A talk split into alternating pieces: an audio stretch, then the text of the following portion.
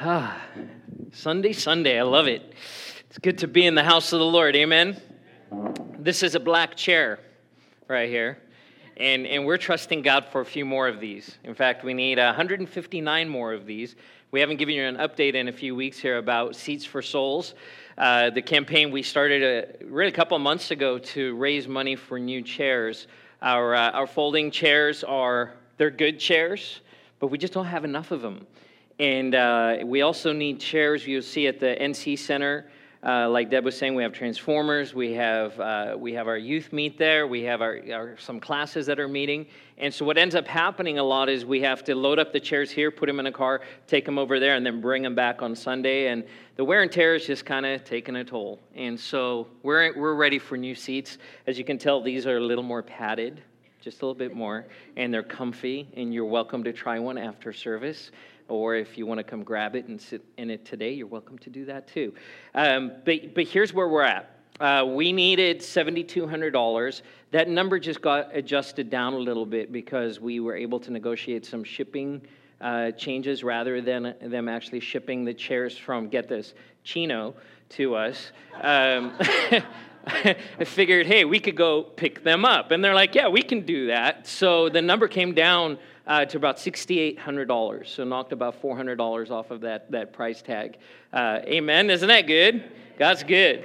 Um, right now, we are in our fundraising effort at $5,400, just, just over 54 So, uh, so about four, is that $1,400? Am I doing my math right? About $1,400 we need to go. Here's, here's the, the challenge. I got an email from the seat company yesterday uh, their prices are going up at the end of this month. And so the quote that they gave us two months ago, she is saying if we get the order in in the next week, uh, yeah, it's actually in the next week, they'll, they'll honor those prices. If we wait beyond that, the, the, seat, the price of the chairs are almost going to double. Um, and so they're on a, a, great special right now. So now this is not pressure tactics, all right? This is just reality, right? This is us being good stewards of what the Lord is doing. The, what we had asked was this, is that every adult in the church would buy a chair um, and then one for someone else. Seats for souls. Uh, these aren't just chairs. These are a place where people can come and hear the gospel and hear about the love that Jesus has for them. And so these seats are directly tied to people giving their lives to the Lord. And we have to keep that in mind. In fact, if you look around you this morning, um, those empty chairs are not, you know, just, hey, we overplanned or we didn't plan well. No, we're anticipating, right? There's, there, God has names on those chairs already. There are people that will fill those places so that they can hear and receive. Um, if you have not, if you've not had the opportunity to buy a chair and, and, and donate towards, when I say buy a chair, of course, I mean that you're giving. It's not, you're not going to get an engraved chair. I, someone had asked me, can, can we put names on the chair? I said, yeah, we'll, we'll save a chair for you, and what we'll do is write the name on the bottom. So every Sunday you can, uh, you can find your chair. Um, but what you're doing is sowing into the work of the kingdom. You're investing into the work of the kingdom. And so the idea is this chairs are $45 each. We're asking if, if you can, if you're able to, to give $45 to buy a chair, at least for yourself, and then an additional 45 for someone you do not know yet, but you will come to know. Sound good? If you're able to give beyond that, would you just walk in obedience to the Lord? Again, if you're if it's not in your budget and there's just no way right now, that's that's fine. I get it. Um, but would you ask God how you can partner and be a part of that? And we're going to just trust God to, to bring the resource, right? He, he brings vision and provision. Amen? That's good, huh? He brings vision and provision. It's his, I've heard it, you know, when, when God gives an idea, he foots the bill as well. So, so Father, we just ask right now that uh, you would bring the resources needed to uh, place this order, to get these chairs, and uh, Lord, to do a revamp here in, in this MPR, Lord, to create some place and space for people to hear the gospel. Lord, we know that you are doing good things in our midst. And Lord, we want to partner with you in the work of the kingdom. In Jesus' name, amen. All right, I'm going to set this over here. If you come and grab this chair, no one's going to judge you. In fact, they'll be a little jealous. All right. Hey, would you open your Bibles this morning to the book of Genesis, chapter 22? Genesis 22. So I promised our teachers last week. I don't even say anything else, do I? Yeah. Um, a little caveat here. These, these messages are part of the emotionally healthy spirituality series. And I, I, know last week I said, I'll just say EHS, and then the whole time I said emotionally healthy spirituality. I don't know why it just happened that way. Some of you caught that. But this series on emotionally healthy spirituality is one that we're doing as a whole church in conjunction with the, e, the EHS course on Thursday night. Some of you are part of that. Um, so, you know, we're going to offer that uh, probably two, maybe even three times a year is really a key part of our discipleship pathway here at our church.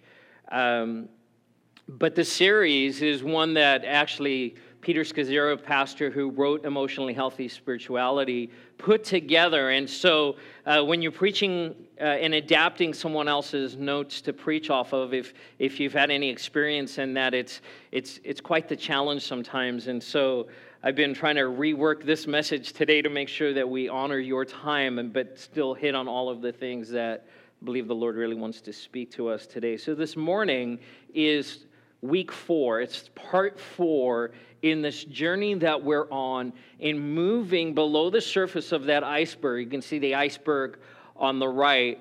That, that 90% of an iceberg, the mass is below the water. You can't see it.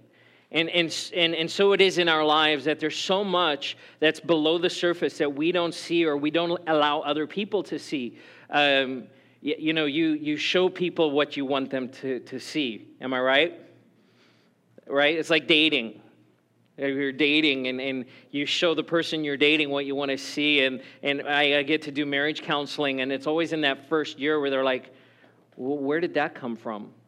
What, what is right? Because we show people, and then at a certain point, stuff kind of comes out. The idea behind emotionally spiritual, emotionally healthy spirituality is that we go below the surface of our lives and start kind of unpacking those things that we don't see that we're maybe not even aware of I, maybe it's things i don't show because i don't even know that it's there and so in this in this um, journey of really becoming uh, more emotionally healthy and, and, and, incorporating contemplative spirituality into our lives, uh, in the midst of this journey, we see the Lord transforming us. And this morning, we want to talk about journeying or the journey through the wall. Journey through the wall. We've talked about the problem of emotionally unhealthy spirituality. We've looked at knowing yourself that you may know God. Last week, we talked about going back in order to go forward and today journey through the wall. June 12th, 1987. Hey, right on. There you go. June 12th, 1987, President Reagan stood in Berlin and gave a speech and, and, and uttered one of the most well known phrases that a president has ever spoken. What did he say? Mr. Gorbachev, tear down this wall, open this gate, and tear down this wall. Of course, the Soviet Union and communism had taken a firm foothold in Eastern Europe. Um, and the Berlin Wall was really just representative. While the wall did keep people out and separated the city of Berlin, it really represented a, a, a larger issue, a larger unseen wall the communist wall, the Iron Curtain, as they said, that, that limited freedom of people living in those nations, in those Eastern Bloc nations. In the 1980s, there was just this upheaval, and, and uh, President Gorbachev and the Soviet Union had start, started making steps towards incorporating freedom and democracy. And, uh, and they, you know, the two words, who remembers the two words, the two Russian words? There was glasnost and Perestroika, that's right. And these ideas that, that, that this Russian, that the Soviet Union would embrace some more of the Western ways of thinking. And, and it culminated in this moment with Reagan standing there and saying, Tear down this wall. Now, interestingly, he had said statements like that on a similar line or even close to the same thing before. But it was just this particular moment that just really stood out. And of course, over the next few years, you saw the dismantling of that wall. And uh, you can go to the Reagan Library out in Simi Valley and actually see a section of the Berlin Wall that is standing there and after it was torn down. The reality was, though, that tearing down concrete and metal didn't fix the issues, right? It took, it took years and years and in fact, decades, and is still being worked out. There was a real, the real work that needed to happen was uh, across a nation and even a continent and in a government and in the hearts and the minds of people that there was deep-seated things that needed to change that had even impacted the global community. See, here's the thing, it's the same for us. See, we all reach a point in our journey with the Lord where we hit a wall we hit a wall, and we'll talk about what that wall is because it's different for every one of us because we're all on a different journey. Our experience is different, but we hit a wall. Every single person hits a wall. Getting through the wall takes time, it doesn't happen overnight. And quite often, we'll hit the same wall, maybe multiple times watching the Olympics and some of these runners, these distance runners, and the swimmers, 10K swim out in the open ocean, swimming for two and a half hours, blows my mind. I got tired just watching it. Right? I'm like, how can you do that? They talk about with runners and marathon runners and triathletes that they hit a wall. They hit a wall, and, and, and then you have to push through the wall. Otherwise, you don't finish the race. You have to push through the wall, but it takes time and it takes energy. We have to make sure that we're aware that there's a wall. Like I was talking about earlier, sometimes we put up the fence and go, hey, that's just a no go area. We don't talk about those things, right? We don't, we don't look at those things in our lives. It's just easier to leave it. That's not pushing through the wall, that's ignoring the wall, which actually ends up building other walls, which is a bit of an issue. Throughout church history, writers and commentators and theologians have tried to map out this Christian walk, this journey, and, and really have tried to build a framework for us to try and understand and make sense of the seasons that we walk through as believers. Because if you've walked through with Jesus for any amount of time, you understand that there's different seasons that you walk through, different experiences that you have, uh, at different points of growth and different points of challenge. And, and so the, the goal was to build some kind of framework to help us understand okay, well, you're in this season or you're in this stage. And um, it's important for us to understand that, that, uh, that there's no one framework that fits everyone. And so at best, it's just a, it's an attempt to explain, to give us some help in the journey. Peter Scazzero adapted in his book in EHS, Emotionally Healthy Spirituality, adapted uh, a work that was done by a, lady named uh, Janet Hagberg and Robert Guelich. And, and they established this framework, and I want to actually put it up on the screen, and I identified these different stages of, of your walk with the Lord. Stage one, of course, being the life changing awareness of God, that moment when you come to faith in Christ and, uh, and He changes everything. He changes everything. And it doesn't matter if you're a kid or you came to faith as an adult, you understand this. When Jesus becomes a part of your life, when you receive Him and, and surrender your life to Him, He changes everything and you move from stage one into stage two, this discipleship stage where you start growing and you start learning. And, and it's usually marked with, you know, classes at church or small groups, or you get to read a book, or you go, you know, go through a certain program and, and you start establishing some, some, uh, some disciplines in your life. And after a while, you find yourself in stage three, the active life, serving. And you realize, wow, I have something I can contribute. There's things that I can be a part of, and it's a time of doing. We're consciously, consciously working for God in His service. We're productive and setting goals and building and creating and taking responsibility. We're doing things like going to work days at the New Community Center on Saturday from 8:30 to 1 o'clock. yeah, that was good. Um, bringing our unique gifts to bear and maybe even a bag of tools. Um, we get that. If you've been a part of the church, right, there's lots of opportunities to serve within the body of Christ and to bring your unique gifts to bear. The thing is, stage one, stage two, and stage three are, are really the kind of the honeymoon stage of this journey. It's the place where you're kind of wide eyed and almost starry eyed. And, oh, look what Jesus is doing. Realizing that you're a sinner, but, but God has extended grace through you, through the, to you through the person of Jesus Christ. And the awe that God would move in your life. And the commitment on your part to say, God, I'm just going to live for you. Maybe there's tears that are shed and there's emotion, and you know, and, and you're just like, ah, I'm gonna walk strong and I'm gonna be good. I'm gonna be a better person. I'm gonna love people and I wanna, I wanna grow. And it just seems so good and surreal. And then we hit obstacles. Then something happens in our lives and throws off that rhythm or challenges the things that we're learning. And can I just be honest? What, what ends up happening is we get confused. We get confused. Wait a minute, this, this shouldn't be happening. I gave my life to Jesus, and, and, and, and I, I really meant it too. And, and I've been going to church faithfully, and I've been reading the books that the pastor said I should read. And I went to that small group, and uh, you know, I'm, I'm, I'm meeting people, and I'm even serving. God, how can there be this obstacle?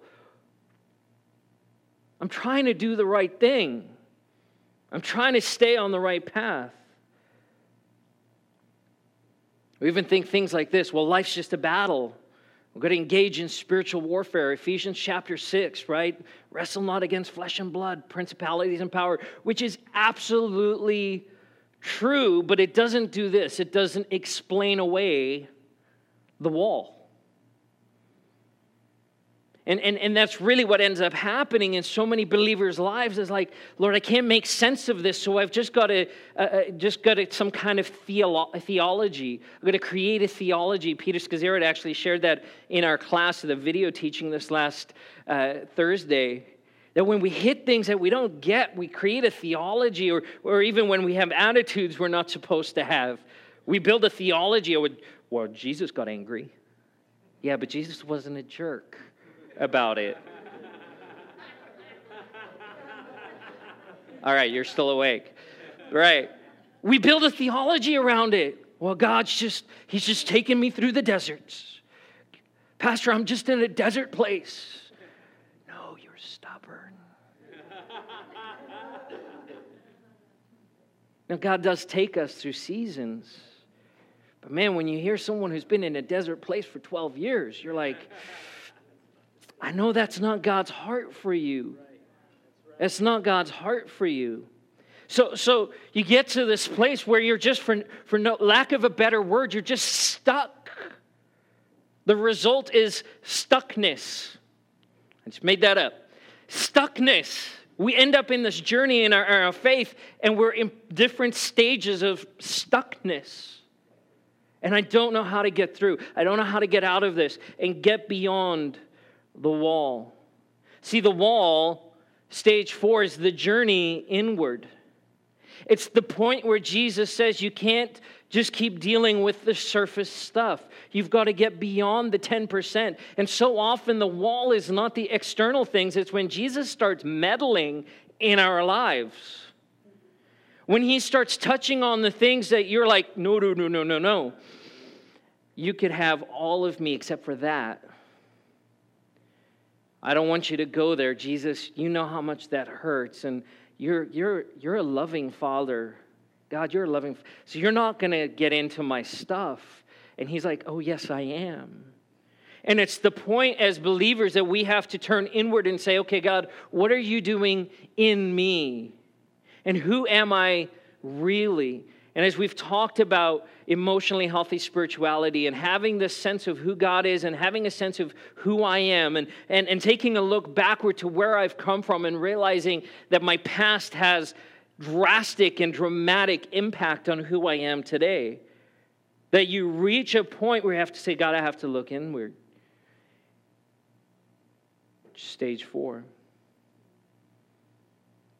Hagberg and Guelich, who came up with these stages or these seasons, one of the things that they realized and recognized in doing surveys is that many, many believers in our tradition as evangelicals, and many believers get stuck at stage two and stage three and never actually make it into stage four pressing into the hard things. See, because stage five is the journey outward, but you can only move out into your calling and God's plan for your life once you've gone in. You can't give what you don't have. And so God says, I, I want to call you inward so that you can then go outward. And then stage six, transformed by love. Transformed by love. That we come to a place where we get and live the agape love of God. Where issues that would have messed us up before don't. People that we would have had an issue with before don't. Why? Because I understand the love of God in a way that I never did before. And that's, that's the goal. Romans chapter 8, God says that his commitment to us is that we be conformed to the image of Jesus Christ. That's his goal. That's the end game. Well, we only look like Jesus when the mark of our life is agape love. So imagine this if the majority of evangelical believers are stuck at stage two and stage three, then, then the love that we're trying to give really is kind of man- manufactured and contrived, conditional, and only reflects a part of the heart of God.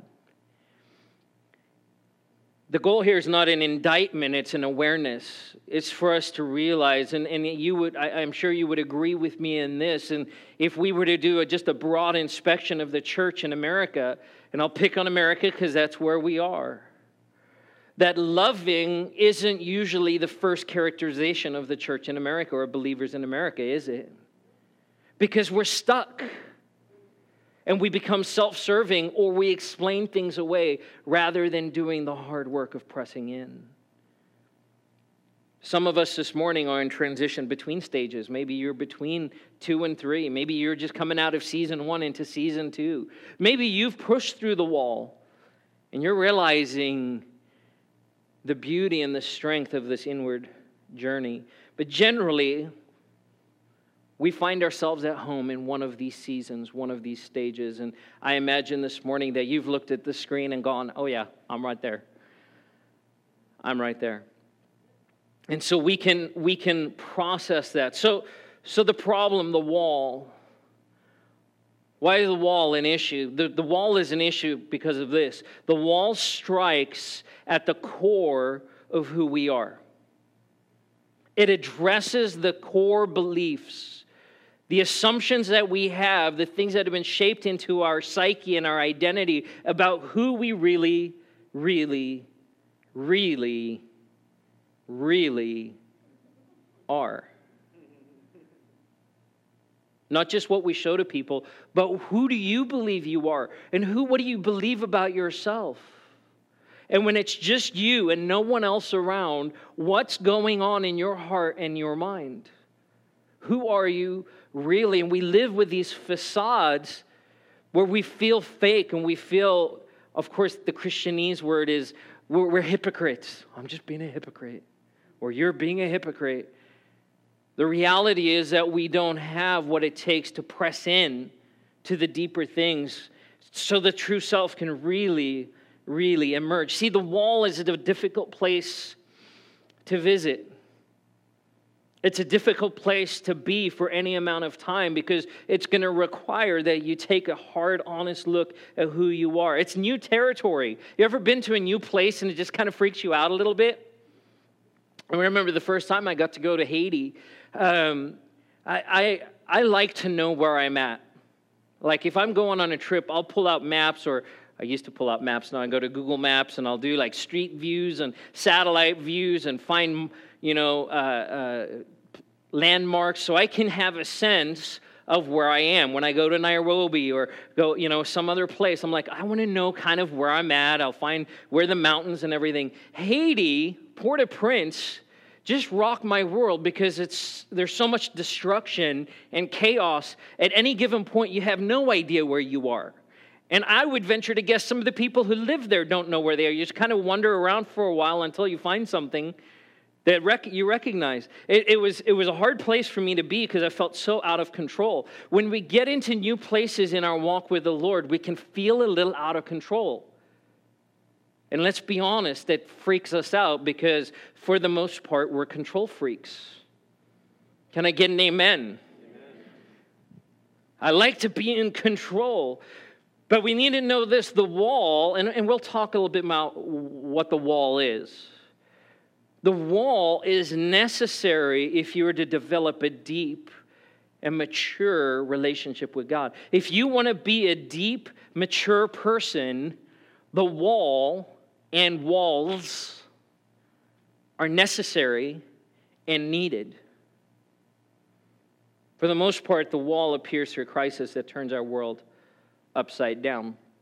I have a short list divorce, failed marriage, betrayal, a job loss, the death of a close friend or family member, a cancer diagnosis, a disillusioning church experience, a deep depression, a shattered dream, a wayward child, a car accident, an inability to get pregnant, a deep desire to marry that remains to marry that remains unfulfilled.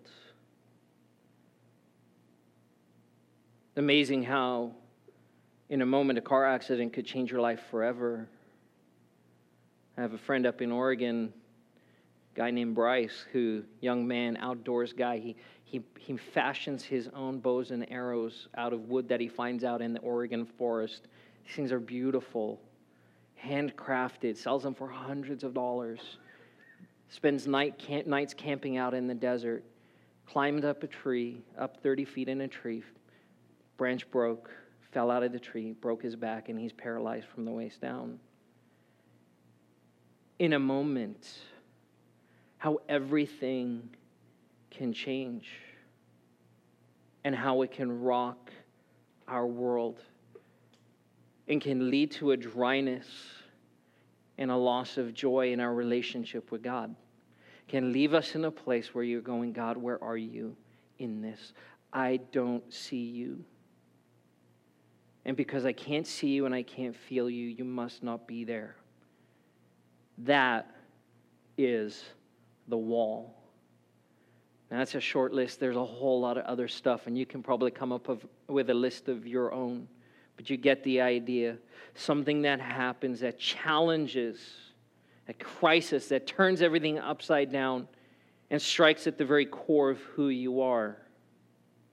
And it leads to this we end up questioning ourselves, we end up questioning who God is, and we question very often the church. We question the church. We discover for the first time or maybe not the first time, that our faith doesn't appear to work. That this thing isn't working. I've been doing all the right things and it's just not working because if it were working, that wouldn't have happened. We end up with more questions than we have answers. And it's interesting when you're on the other side of the wall or you have maybe even hit a wall, how easy the, the answers seem to come. And then you talk to someone who's hit the wall and they're like, well, then why? And you're like, or you just give really trite and, and overly simplified answers that just kind of annoy the person who's hitting the wall. You been there? Right? I've been there. I'm all, you just need to stop talking right now because you're not helping me. Kind of annoying me, and I kind of want to hurt you a little bit. Come on, let's just be real. Right? Oh, I got so many stories, but we won't go there. We don't know where God is, what He's doing, where He's going, and how He's getting in there, and how long this will last. When will it be over, God? I need this to be done. So let me ask you this why, why is this important? Why should I care? I think it's a little, the, the question kind of answers itself because I, I imagine that God is, is kind of messing with you right now. Um, I was sharing with some folks before service that this, this has been one of the more difficult messages that I've prepared for because it's kicking my butt. And yeah, I just said butt in church, but it's okay. because it is. It, it is. Can I just be honest? This is wrecking me, and I was a little concerned that I would be able to make it through today. Because God's like, oh, yeah, remember that wall that you didn't deal with, and that wall you didn't deal with, and that thing we still need to have a conversation about? like that landmine conversation, I'm all, that was really what God was speaking to me, and you just get to all join in on, on the party. because this stuff is real and it's hard. Why should I care?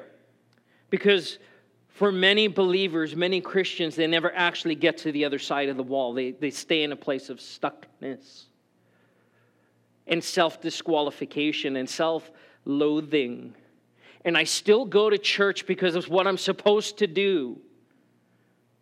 But every time I sing these worship songs, it feels weird coming out of my mouth because my heart isn't there. And I see all those shiny, happy people holding hands. and I join in, but I don't mean it, and so I hate them. And I hate me for hating them because I'm in church for crying out loud. Right? Can I get a little real this morning? Because people in church don't go through the wall. We ignore the wall. And we go, hey, you good? Oh, brother, I'm blessed. What does that mean? I have no idea. Or we, or we say things like, well, you know, you woke up this morning and you took a breath, so you are blessed. Yes, you are, but please stop because I'm hurting and I can't figure it out. And can I just tell you a little pastoral transparency here? I see the shifting. Even standing up here, I'll look across and say, huh, maybe there's someone who's not been here for a week or two. And then they'll come back, and it's kind of this like, I was just dealing with something and I couldn't be there. Can I say that's, that's okay? I'm not saying don't come to church, but I get it. Transparency, there's Sundays that I don't, some Sundays that I don't want to be here. it always changes by the time I get here, and I'm like, okay, Lord. But when He's working in your life and you're hitting the wall, I just don't want to go and fake it. Or at the very least, have coals heaped on my head, walking out feeling worse than I came in. That's the wall. Why should you care? Because God wants to bring you through the wall. He's not okay with you stopping at the wall. And some of you are at the wall today and you're confused and you're hurting. Some of us have been at a wall before and we walked away from the wall, and God's like, no, no, no, no, we're not done with that. You haven't gotten what God wanted you to get at that point of brokenness. And so the wall's not going to just disappear because Jesus Christ is the same yesterday, today, and forever. And his commitment to you to grow is greater than your desire to grow. Amen? Some of you didn't hear that. His commitment to you to grow is sometimes greater than your desire to grow. Some of you are very analytical and intellectual, and you go, These are good, good points. I'm going to write these down for another day. Today is the day. Today is the day. So let's take a look at the life of Abraham. Genesis chapter 22. Abraham was a man who encountered walls. We want to read this morning in chapter 22 about one of the walls that he encountered. Starting in verse 1. After these things, God tested Abraham. Isn't that just great? God tested him. Like, really, Lord? I don't like reading that. God tested Abraham and he said, Abraham. And he said, Here I am. And he said, Take your son, your only son Isaac whom you love, and go to the land of Moriah and offer him there as a burnt offering on one of the mountains, which I shall tell you. I would have been out the tent down the road at that point. And so would you have. What? Take your son.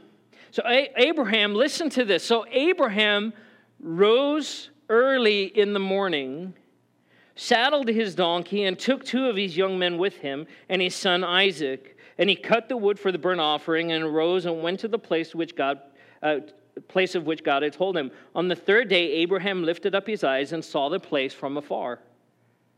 Then Abraham said to his young men, "Stay here with the donkey, and I, I and the boy will go." Um, will go over there and worship and come again to you. And Abraham took the wood the burnt offering and laid it on Isaac his son. And he took his hand, uh, took in his hand the fire and the knife. And so they went both of them together. And Isaac said to his father Abraham, My father. And he said, Here I am, my son. Behold. And, and can we just be honest? When Isaac said, My father, Abraham's heart must have just been breaking into a million pieces. Daddy, Abba. Yes, my son. He said, Behold the fire and the wood, but where's the lamb for the burnt offering? And Abraham said, God will provide for himself the lamb for burnt offering, my son. So they went, both of them together.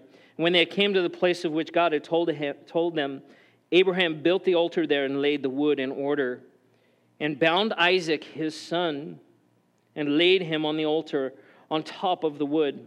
Then Abraham reached out his hand and took the knife to slaughter his son. But the angel of the Lord called to him from heaven and said, Abraham, Abraham. And he said, Here I am, here am I. He said, Do not lay your hand on the boy or do any harm or do anything to him, for now I know that you fear God, seeing you have not withheld your son, your only son, from me. And Abraham lifted up his eyes and looked, and behold, behind him was a ram caught in a thicket by his uh, caught in a thicket by his horns. And Abraham went and took the ram and offered it up as a burnt offering instead of his son. So Abraham called the name of that place, The Lord will provide as it is said to this day, on the mount of the Lord it shall be provided. We'll stop right there. Wow. Wow. What a story. What an encounter. And I've heard this, this story and this, this, this um, recounting of this, this incident preached on so many times.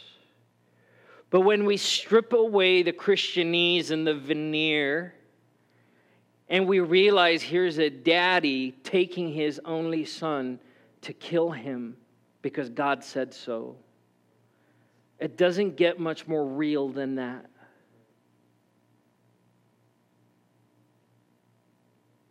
But it wasn't Abraham's first wall. See, in Genesis 12, God comes to Abram at that point, hadn't changed his name, and he says, Abram, I'm, I'm calling you to leave your land and your family and everything, your, your, your home. And I'm, I'm calling you to leave and go to a place that I will tell you about later. Twice here we see that God says to Abraham, I need you to get up and go somewhere, but I'm not going to tell you yet where it is. There's a clue in there for us. Leave your family, leave your language, leave everything you know, and, and follow me. Now, he promises, he says, I will make you a father of nations, right? Genesis 12, we see Abraham dealing with famine, just not enough food on the table, infertility, infertility the inability to have children, tension with his, his cousin Lot in Genesis 13, and then marital tension. There were some issues in the home because Abraham and Sarah decided to help God with his plan, and so they take uh, the, her servant Hagar, and they, you know, Sarah says, "Well, why don't you take her and lie with her, and, and we'll just kind of help God's plan along." And Ishmael is born out of that. Six thousand years ago, and we realize that we're still, church, we're still dealing with the repercussions of that disobedience because they wanted to help God move the plan along. Scazzero in his book actually makes this statement in regards to his ministry. He's like, I wonder how many Ishmaels I've given birth to because I wanted to help God out. Man, that statement hit me like a ton of bricks. I was driving up the 57 freeway listening to the audiobook, and I was like, whoa, stay in your lane. Because that, because we want to help God out. And really, what we want to do is help ourselves out because we're impatient. See, Abraham was not unfamiliar with walls. Genesis 18, sending Ishmael and Hagar away and saying, You need to leave. Because it was outside of God's plan, and now to be at this place where God says, Offer up your son. See, it had been promised by God that there would be a promised land and children and descendants like the stars, and to, to be a blessing to the whole world and to generations. But here's the issue He has one son he has one son that's, that's living with him. He has one son born unto blessing. He lives in a tent. Hello? Now you might be, well, that was the culture. No, no, no. He wasn't a king. He lived in a tent. He was nomadic. Oh, and by the way, he's between 110 and 113 years old. That's an issue, it's a problem. And Abraham ha- asks, and you probably would ask the same questions Haven't I been through enough? How much is too much? God, what else do you need me to go through? Haven't I been through enough? But this isn't what Abraham says, right? No. God says, No, you've not been through enough, so God's going to test him again. Another wall is thrown up in his way. His way. Abraham take your son and offer him as a burnt uh, uh, uh, offer him as a burnt offering as a burnt sacrifice cut him into pieces as was the tradition as was what, what that's what you did with the offering you didn't burn a whole you cut it into pieces so it wasn't just that abraham would light a fire and watch his son burn that he was supposed to kill him with that knife as he was ready to do and by the way, take him to a mountain, but I'm not going to tell you what mountain it is. Great, God, thanks for the ambiguity. Because this isn't hard enough already. Now you're not even going to tell me where I'm going. Could you just map it out for me a little bit? Isaac obviously is at an age of understanding. They're having a conversation, so he's not like a baby. There's relationship there. Abba, where are we going and where's the lamb for the sacrifice? I see all the other components, everything else that's needed.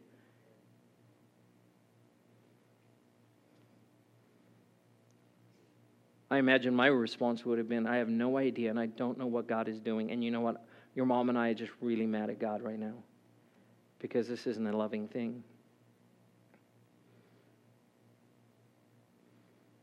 But He does it. And He doesn't question it. doesn't say that He even went to Sarah and said, Hey, we need to have a conversation. Probably not a conversation He wanted to have. He just got up the next day and He went. And he did it all the way up to the point of raising that knife. And then God says, Stop. I see your heart. There's the ram. Sacrifice that. So, two, two issues or two things that we can look at out of the life of Abraham. And I'll tell you right up front what they are. The first is this the primary issue of the wall is this my will versus God's will. What does God want and what do I want? And those things stand in opposition to each other if we let it. And then the second thing is our work at the wall.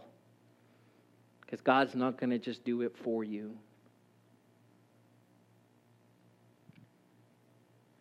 The primary issue at the wall my will versus God's will. See, no delay for Abraham. He just went. He just said, Okay, God, I know what you're doing. I don't really like it, but I'm going. Wasn't angry, wasn't bitter, disappointed, doesn't shrink back. At least we don't see that in the text.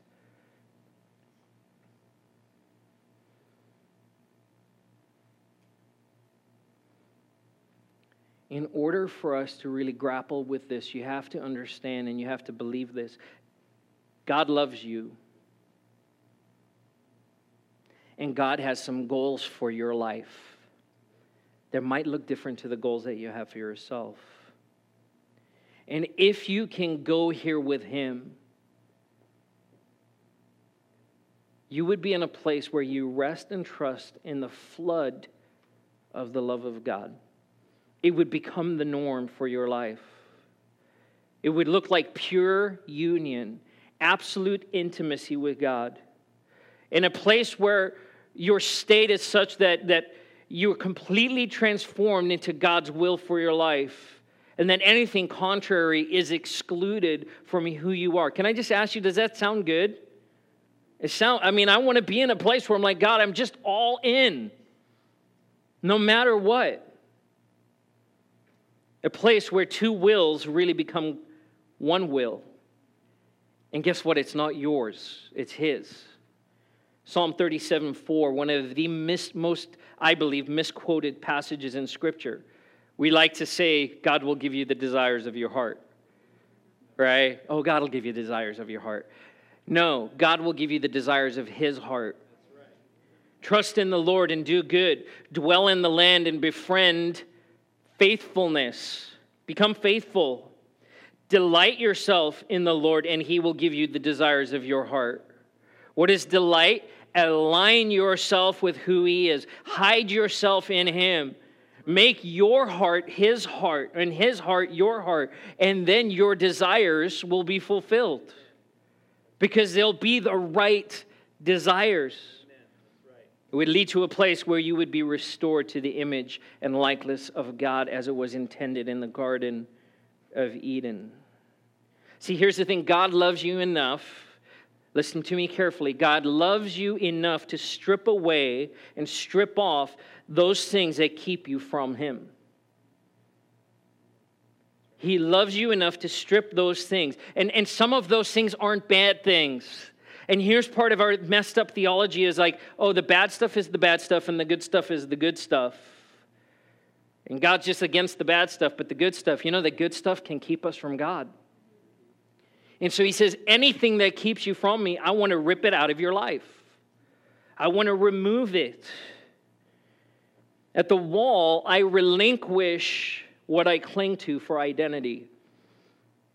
I let go of the things that make me who I am or make me who I think make me what I am. How about some of these? Work. My work defines me. Religion and church.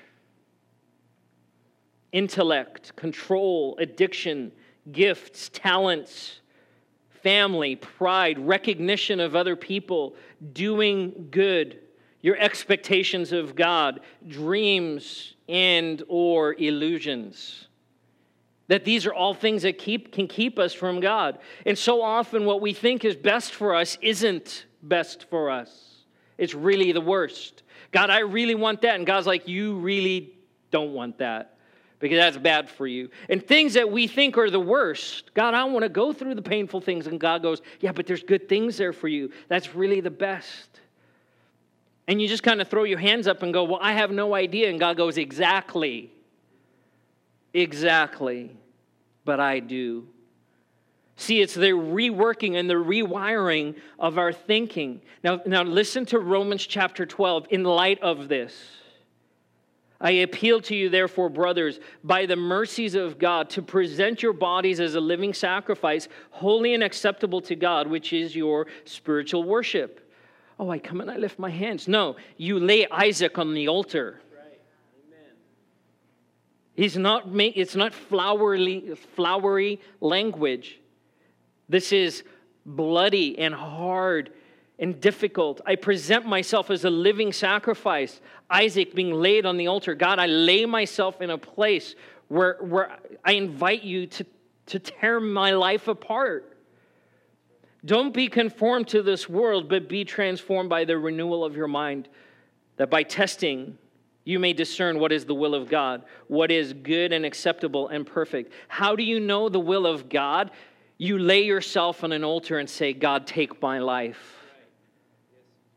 Strip those things away. See, and in that place, you prepare yourself for a higher degree and a better, deeper, stronger relationship with Him, in a place where you can commune with Him more abundantly. When every time you open your Bible and you read, it's just this infusion of life and blessing and not dry. Why do people get in that desert place? Because they hit the wall and they're like, don't want to go through the wall. Here's another, I don't want to go through the wall. You're not in a desert place, you're ignoring the walls. Deal with the walls. Yeah, but that's hard. It's better than the desert. It's better than the desert. And listen, this is not God just saying, I just want to correct some things in you and I just want to hold something. This is not sin management. If you can just get some things under control. No, He wants to purge you such a good word. He wants to purge you of the things that shouldn't be there, things that are deeply rooted, things like pride. Oh, this got real. Er. pride, well, I'm better than that person, so I must be doing okay. No patience for them when, when they mess up. Well, I can do it myself better than they can do it comparing myself to someone who's not progressing spiritually, and you go, well, I'm, I must be okay. God's not all right with that. Greed, He wants to purge us of greed, discontent, comparing, never learning what it means to be poor in spirit, luxury, the pleasures of spiritual blessings rather than God Himself. Can I just tell you, as Christians, so often we're addicted to the good feelings that come from knowing Jesus. We're addicted to the warm fuzzies that come from knowing Jesus or standing in a moving worship service going, Oh, that was so good. Yeah, and there was nothing of a worshipful heart before God that was all for you. Luxury, a comfortable relationship with God. Really, it comes, it's, it's just the same thing as being in the world. Just make me happy. Hey, Pastor, just I, can you make sure that the ministries of this church just really meet my needs? Now I'm now I'm messing with people, right? I don't want to be that kind of church. Wrath, easily irritated, no sweetness in your life. Oh, this is one the Lord's like, really? I'm going to poke you a little bit in this place. Why are you impatient with your wife and your kids? Making grand resolutions to change, but having no patience to wait for the change to happen or the discipline to make it a reality. Spiritual gluttony. Don't want the cross, but I want spiritual pleasure. I'll just read the nice verses, the happy verses, like old Pollyanna, right? I just want to read the happy verses in the Bible. No, no, no, no. You can't do that. You can't do that. I mean, there are good ones and there's some great promises, but but they're ushered in because of anyway. Spiritual envy.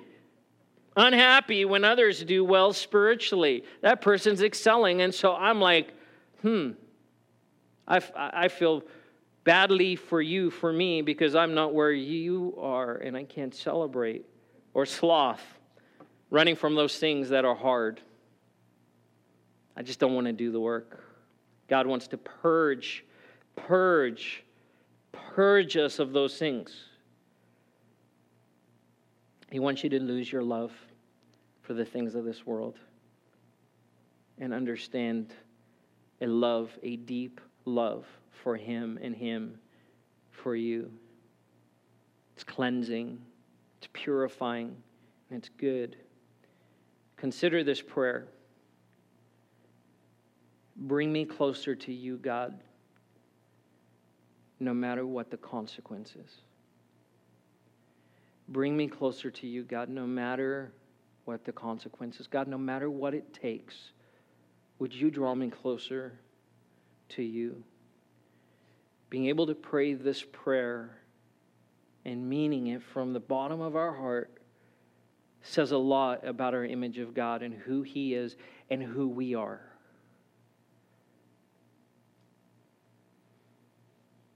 Abraham could have said, Well, not if it cost me my child.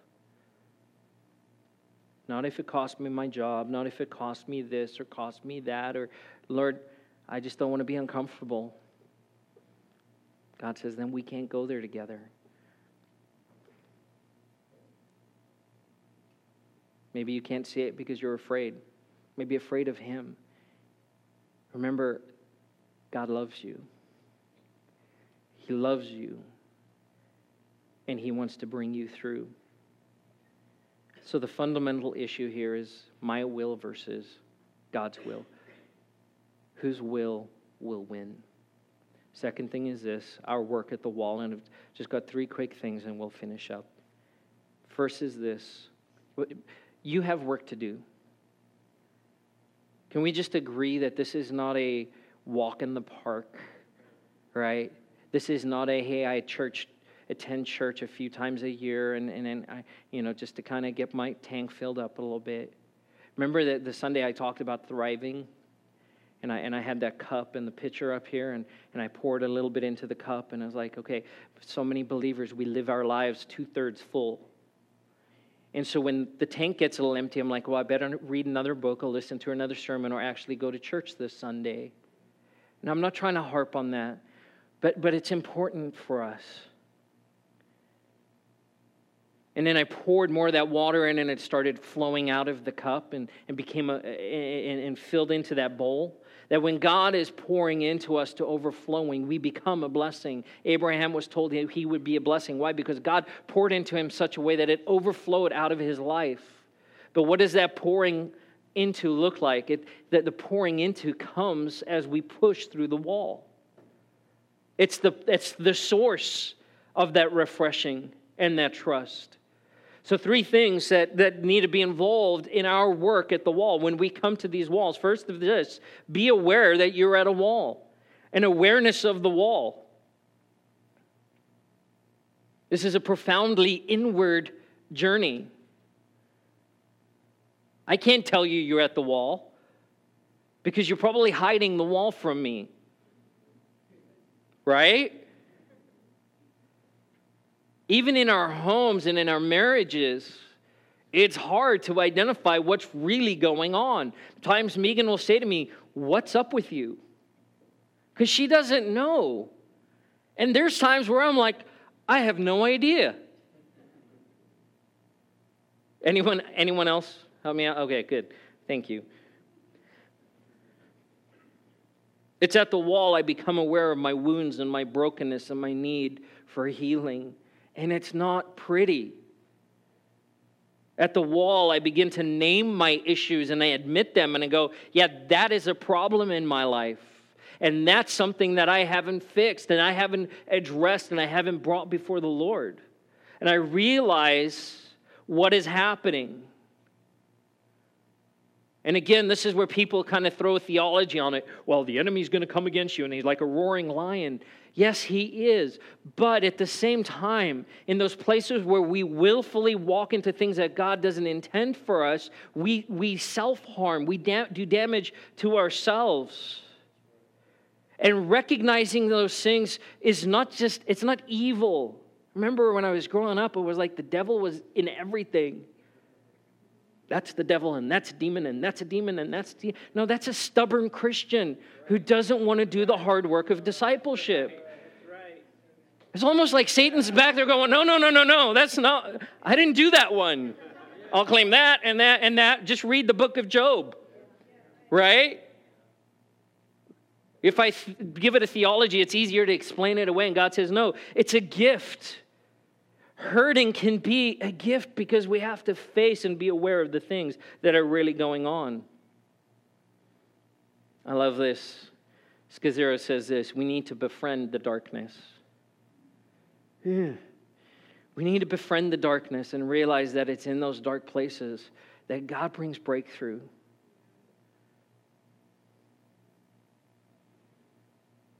It's not bad or to be feared. God's in it. And our awareness of what's really happening gives us the ability to then move beyond it. It allows us to uh, move to a place where our prayers don't become ways of avoiding dark nights or dark seasons, right? So much of our prayer, and I, as I was reading this, I was like, oh, shoot, that's me so often. Save me, protect me. God, bring good things into my life and hold the bad things back. God's like, really? You just want to be comfortable? God, change me no matter what it takes. I don't want to be safe and comfortable. I want to be transformed. And here's the truth that God will allow difficult, hard, and even evil things to move into our lives to get us to come to a place where we come to our senses. The prodigal son was allowed to go, and the father didn't chase after him. He welcomed him back, but he didn't chase. He said, You've got to sink to a place where you recognize and you're aware of your lostness, and then I will work in your life and restore. So, awareness, forgiveness, Forgiveness is not easy. Can we just agree this morning? As I said that, you thought of like two or three people, didn't you? Right? Think about this. Think about yourself.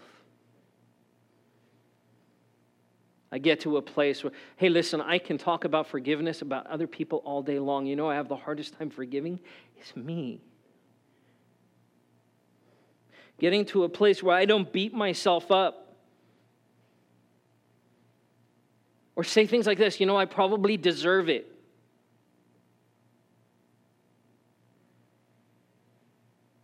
Place where I forgive myself so I can fully receive His love in my life.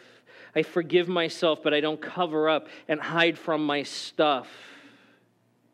See, for me to love you, listen, church, for me to love you, I first need to love myself. And not some you know, nebulous kind of way. That love is informed by the love of God. I can't love you if I can't understand that God loves me and He's called me to love me. To forgive you, I have to forgive myself. I have to move beyond those things, those stuck points in my life where I won't let myself off the line, where I say things like I'm, I'm paying the price for the things, oh, it's just the consequences, or again, the theology, right? Well, I'm just reaping, I'm just reaping what I sowed. Truth, a truth statement. But God never intended that for us to be something that we beat ourselves up with because He doesn't. That He can minister to those ungodly harvests and say, you know what, I can change that. What, what the enemy intended for harm, I'm going to bring around for good. If I accept my own anger, my own imperfections, check it out, then I can accept it in other people. So often, the people that irritate us the most are the people that are just like us. Am I right? Come on. If you've got an anger problem, you know who irritates you? Angry people. Not because they're angry, because you see yourself. And that's hard. I have to forgive me. And then this acceptance. Actually, I want to say this. Many of us know that God is love, and we, we understand and we can think it and we sing it, and we I believe that. But for so many, we never experience it.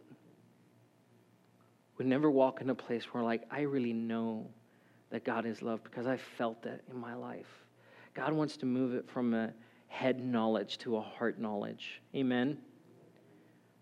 Acceptance. I embrace and accept myself for who I am. I heard it say this way I'm not okay, and that's okay. You're not okay, and that's okay. My limits, my brokenness, it's, it's just who I am. Recognizing that maybe there's areas of my life and there's areas of your life where you've never been totally healed. And that all of us will always be in some kind of recovery. Every one of us will be in a place for the rest of our lives where we'll be in a place of recovery. God's like, okay, now we're done with that. Now I'm going to deal with this thing. And you're like, oh, great, here we go again. Another wall. No, you know what's going to end up happening? You're going to go, God, I'm hitting another wall, which means you want to take me deeper with you. Thank you. Thank you. I embrace my wounds for what they teach me. For what they teach me. See, there are rich treasures at the wall just waiting for you. And here's my promise. But and it's not my promise. I believe it's the promise of the Lord to you. You will not recognize yourself on the other side.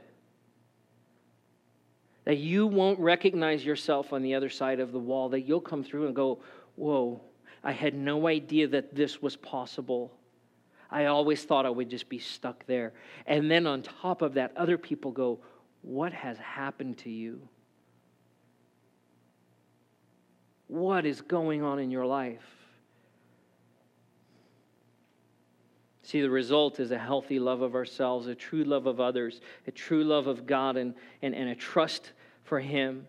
And we find that those deep desires and those heart desires that we have really come from God. And, and, and, and, and I didn't even realize they were there. We end up in places that we never dreamed of with people we never imagined. You become, listen to me, you become the extraordinary human being that God intends you to be. That's what going through the wall, that's what journeying through the wall is all about. See, God tests us, and it's a privilege and an honor to be tested, tested by Him. See, because God only tests people who have a calling and a future. If He didn't care about you, He wouldn't test you as He did with Abraham. And can and, and, and put this together this morning. You are blessed today because of Abraham. See, because without Abraham's obedience, Jesus wouldn't have come. You are blessed today because Abraham's obedience. So now what? What about you? What do you do? Do this. Persevere in patience. Keep still, be quiet, and listen for his voice. We've been talking about silence. I'd love to take time this morning we're out of time. Today, some point today, would you get alone with the Lord? And, and, and don't pray, don't talk, don't turn on worship music, don't just sit and listen. Take three minutes and just listen and say, God, what are you wanting to speak to me out of what I heard this morning? And let Him move in your heart. Persevere in spiritual exercises. Even when there's no pleasure, I'm not, I haven't been getting anything out of, out of the word, so I'm not going to read anymore. No, no, no, no, no, no, no, no, no, no, no, no. Read the word. Allow God's word to wash over you. Maybe you're not getting out anything out of it because it's doing some hard work. And it's not the warm fuzzies, but it's the. Uh, God, move in my heart. Psalm 63, verse 2. David says this I have looked upon you in the sanctuary, beholding your power and glory, because your steadfast love is better than life. My lips will praise you, so I will bless you as long as I live. In your name I will lift up my hands. Let's stand together. As the worship team comes up, let me ask you this question. This morning, are you moving or are you stuck? Are you moving or are you stuck? Maybe you don't know. You're like, I have no idea. Then, then ask yourself this Do I feel comfortable praying that prayer? God, conform me to your image, change my heart no matter what it takes. If that's a hard prayer for you to pray this morning, you might just be stuck. And that's okay. God wants to move you through the wall. I'm going to pray and close us, and, and, and our worship team will uh, do one final song. Our prayer team is available this morning. If you need to pray with someone, if you need to just stand with someone and agree and say, hey, I'm, I'm at the wall, or maybe multiple walls, and you just need someone to encourage you, to stand with you, to cry with you, we want to we want to do that today. We want to be available to you. Don't don't rush out. Um, if you do, if you have kids in in childcare, please make sure to, to go get them though. Don't don't linger too long or. Um, but even throughout the rest of this day, just be aware of what God is speaking to you. Father, this morning I'm thankful for your overwhelming, abundant, agape, unconditional, no strings attached love for us. That it's not performance based, Lord, that you're not saying to us, hey, once you figure it out, I'll love you more. God, at this moment in time, that you cannot, there is no way for you to love us more than you do right now. And I pray, Lord, that we would be so aware of that truth and that reality. And because of that love, God, that we can face whatever it is, whatever the wall is, whatever the situation, whatever the, the crisis is, God, that we can face it in your name and in your love, and that we can break through that wall. In Jesus' name, we give you praise. Amen.